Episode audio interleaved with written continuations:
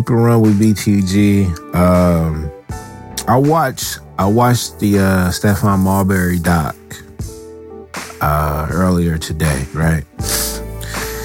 And um, what I took away from that doc uh, was basically towards the end when um, I, I guess this is somewhat of a spoiler alert if you haven't seen it, but um,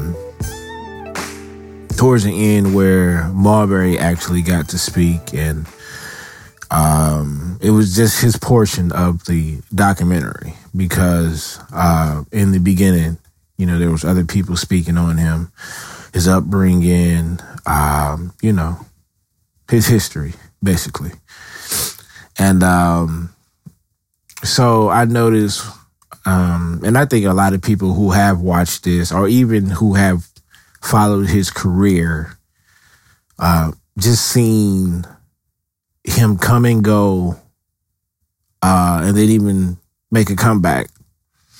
And what I mean by that is that, um, you know, once he once he once he went to China, uh, that was just a whole totally different life, you know. And as a fan of many players that from the past and present, you never really know what's going on, you know. And that's why I always give a lot of cats the benefit of the doubt because I think as a fan, when you look at these NFL, and it's really when you really think about the NFL players, they wear a helmet. And it's like the only thing that you see is the name on their back and the helmet. So it's almost like they look like robots. You know what I mean? Just the physical look. But when you when you really think about it, looking at the the players that you follow or even the teams, um, you kind of, you know, from time to time or during certain moments, you just put them in a different category. Like, is as if they're not human or they're superhuman. Um, we expect them to act, react, speak a certain way because of their status. And we just forget that they're just human, you know? I think we had a reality check uh, earlier this year, you know, uh, with Kobe, and um, you know, just it was it's just it's just different, you know, when reality really sets in. So you know, I'm watching a film with my wife. We enjoyed it, you know, um, but it, like I said, it really stuck out to me because there was parts in there where we had a, you know, we had a few giggles, but overall, it was emotional. And it was emotional because it was one of the things that I can, I can, I can semi relate to. And what I mean by that is that he lost an important person in his life that changed his career forever. You know, now I didn't have the same relationship that he had with his dad, you know, even the support. Um, and I'm on record as saying if I gotten half of the support that he had got from my dad, I'd probably be in a different space. Um, you know, just point blank period. You can do a you can go a long way with support. And not just his family tree as far as ball players, the history of ball players in his family, but just the support and the drive that his siblings and his parents had for him. That was the key thing that I, that's one thing that I latched on to from this documentary. It wasn't so much about his game because, you know, like I said, as a, as a fan, especially as a young kid growing up, I knew how dope he was as a player. You know what I mean? But at the time, that, that was the only thing that mattered or that I cared about at that age. You know? Um, whereas as an adult, you know, damn near 20 years later, you start to realize that these are humans, regular pedestrians that push themselves to get to a certain point in life where uh, they were elite in their in their field with their talents, and it shows how it shows how human they can become when a tragic situation takes place. Man, I was tore up off that Kobe stuff. You know, not even just being a, a, a LA fan or a, a Kobe fan. It's just the fact that this was a superstar or a megastar that we know had a lot of work being done off the court, entering a new life where he was a full time father, um, and a full time brand, I would say, um, I guess representative. And just like that, you know, just just like that, it, it, it was it was over. You know, um. So getting back to to Marbury, I noticed that he struggled with demons. And those demons was and those demons was created by him losing his father. And there was a part, you know, um, I remember when he was online and at the time as a young adult, I remember when he was when he was set tripping online, you know, swallowing the Vaseline, crying uh, with the gospel music in the background. And at the time, I'm like, yo, he is really, like, he's really on one. Um, you know, and we joked about it. We saying he's tripping, he lost his mind. Now you fast forward, and I lost two parents. And again, I didn't get the support that he had got to get to the league or to get to a D1. I didn't get that. And knowing that, you know, you seen the footage of his dad crying, you know, his all his brothers is there. You know, his family is there supporting him when he got drafted. You know, they was happy. They all of them was there when he chose uh, you know, Georgia Tech. Like it was it was just it was the support. And when he lost the backbone of that support, that's when he lost it. And you can see the politics that was played in the league against him, but you can also see him just emotionally breaking down or acting out. You know, so after the Knicks bought him out, and um, you fast forward, he decided to head to China. Of course, that's different. He even said it himself. It was a culture shock. Um, one thing that I did notice is that his passion for basketball and the respect that he had for his father, uh, or I wouldn't say had, but has for his father, drove him to a place where he decided to give his all in an unfamiliar and probably an uncomfortable situation early on. And then you fast forward, this man delivers what three to four championships to a franchise that has never won. If I'm not mistaken, I'm not sure. I, if, I, I, I I guess I kind of remember it saying that that was their first championship that he had won for them. And then after that, there were two or three more championships after that before he retired.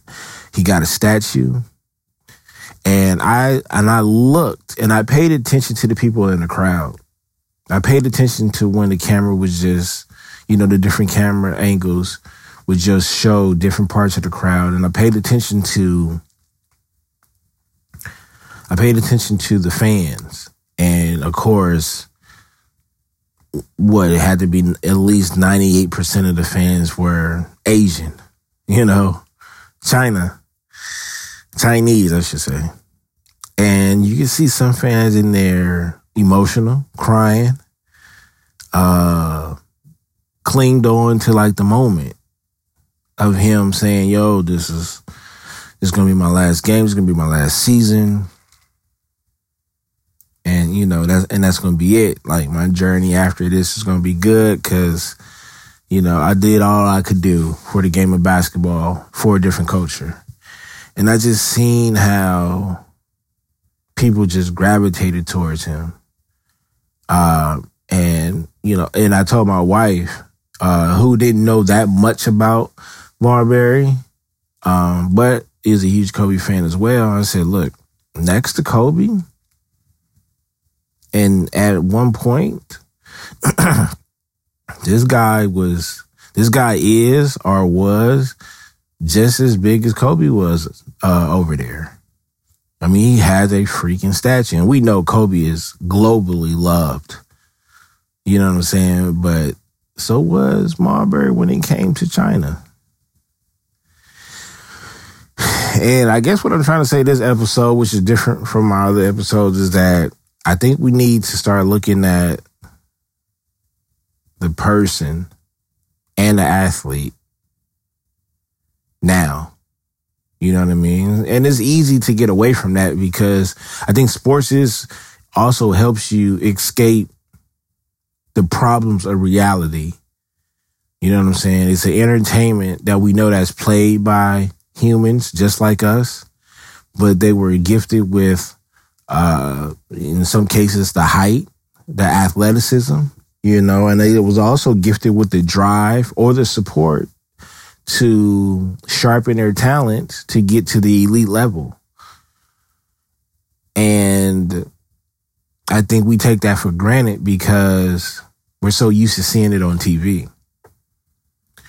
When, but when we see these athletes break down, we don't give them the same consideration that we do for someone that works a regular nine to five. And I think we need that needs to change, you know, because I see a lot of players, and and I'm on record as as being a LeBron.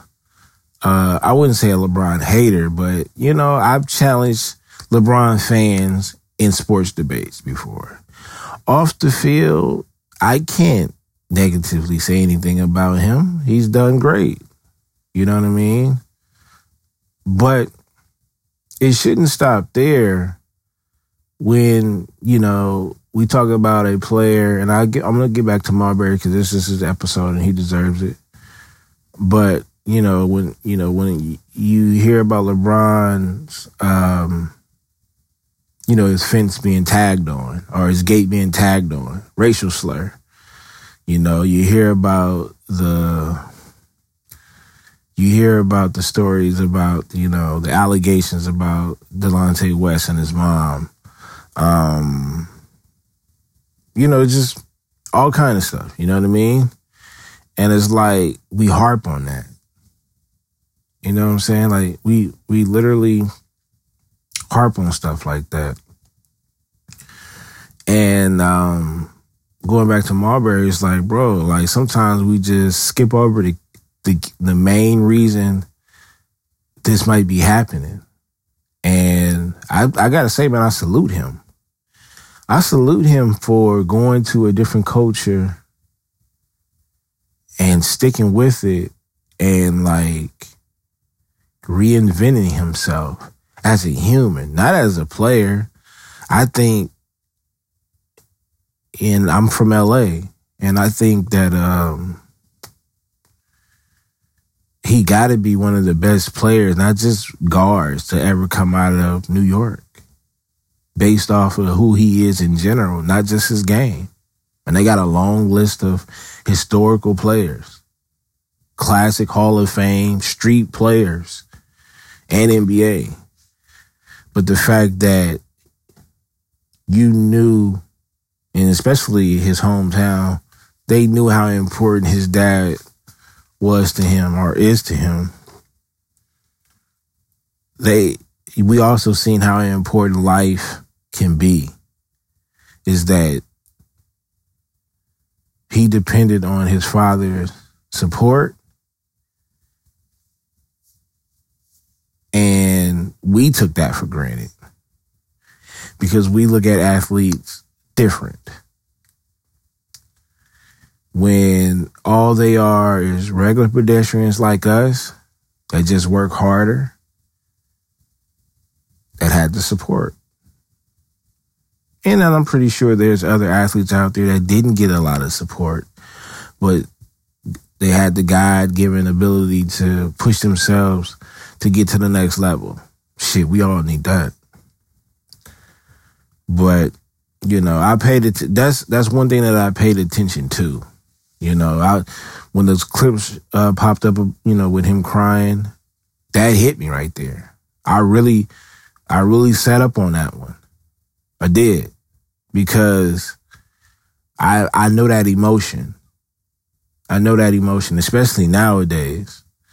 You know what I mean? So salute to Marbury, man. I want to say this. You know, uh, shout out to my boy Mike from uh, What Up Though podcast. He put out a um, a post, and it was a while ago, probably like more than a month ago. He put a a, a post up that had some guards, um, some pretty nice guards. You know, you had Nick Van Exel, you had Baron Davis, you had Rod Strickland. Uh, I think Marbury was in there as well. He had a lot of guards um, that wasn't named Steve Nash or Magic Johnson you know what I'm saying, or, or Isiah Thomas. None, none of these guards would be considered in the top five. You know what I mean? Because when you think of the top five, you got the Magics, the Stocktons, the Isiahs, you know, um, hell, even Curry now. But these were guards that, and, and, for the most part, I think, and it was a long list of guards too. You know what I'm saying? Um, and I think the one thing that, that they all had in common and that a lot of people who responded to the post, um, they knew that a lot of these guards didn't have championships. Uh, some of them had all star appearances, and some of them may or may not have been in the Hall of Fame. And I think more so not in the Hall of Fame or something like that. But when I looked at the list, and it was about six or seven guards, and they were all guard. You know, Jason Williams was thrown in there, and I'm like, these are all legends. These are all legends. And he said, he said none of these guards are in the Hall of Fame. That was the only thing that I disagree with. And from where I come from, you don't have to be in the Hall of Fame. You don't have to be in the NFL. I mean, the NBA uh, Hall of Fame to be considered a legend point guard. Hell, you don't even have to make it to the NBA to be considered uh, a legend in basketball, let alone a point guard. You know what I mean? Um,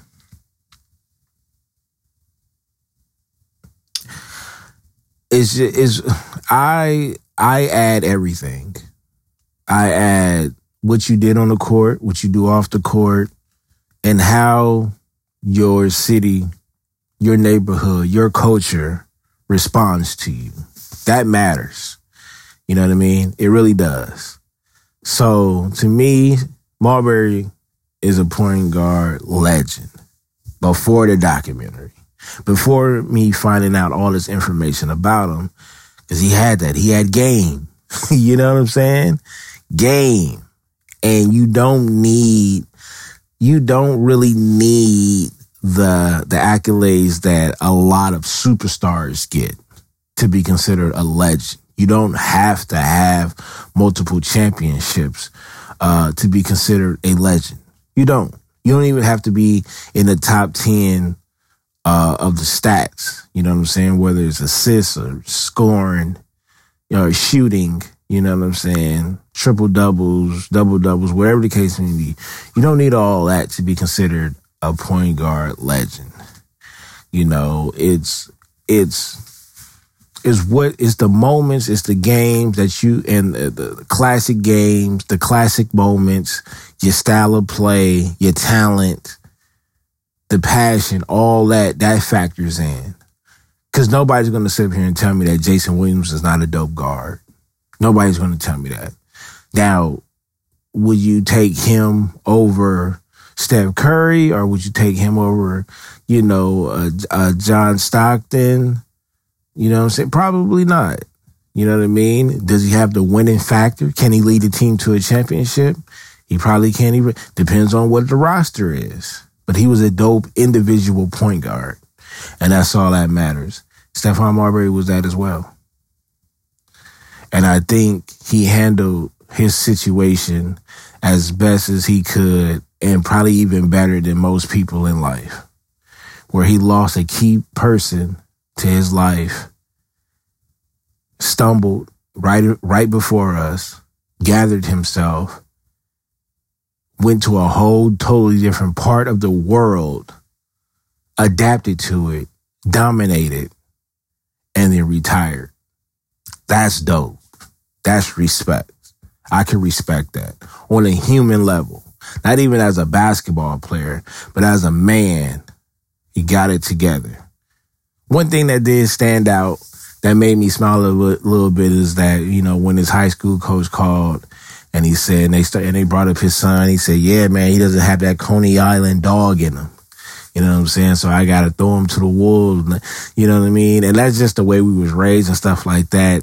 But that also shows like the just the day and times are just different. And there's different way that you have to talk to these kids and raise them and even train them in certain ways. And that's what I'm going to be dealing with, or that's what I have been dealing with with my son.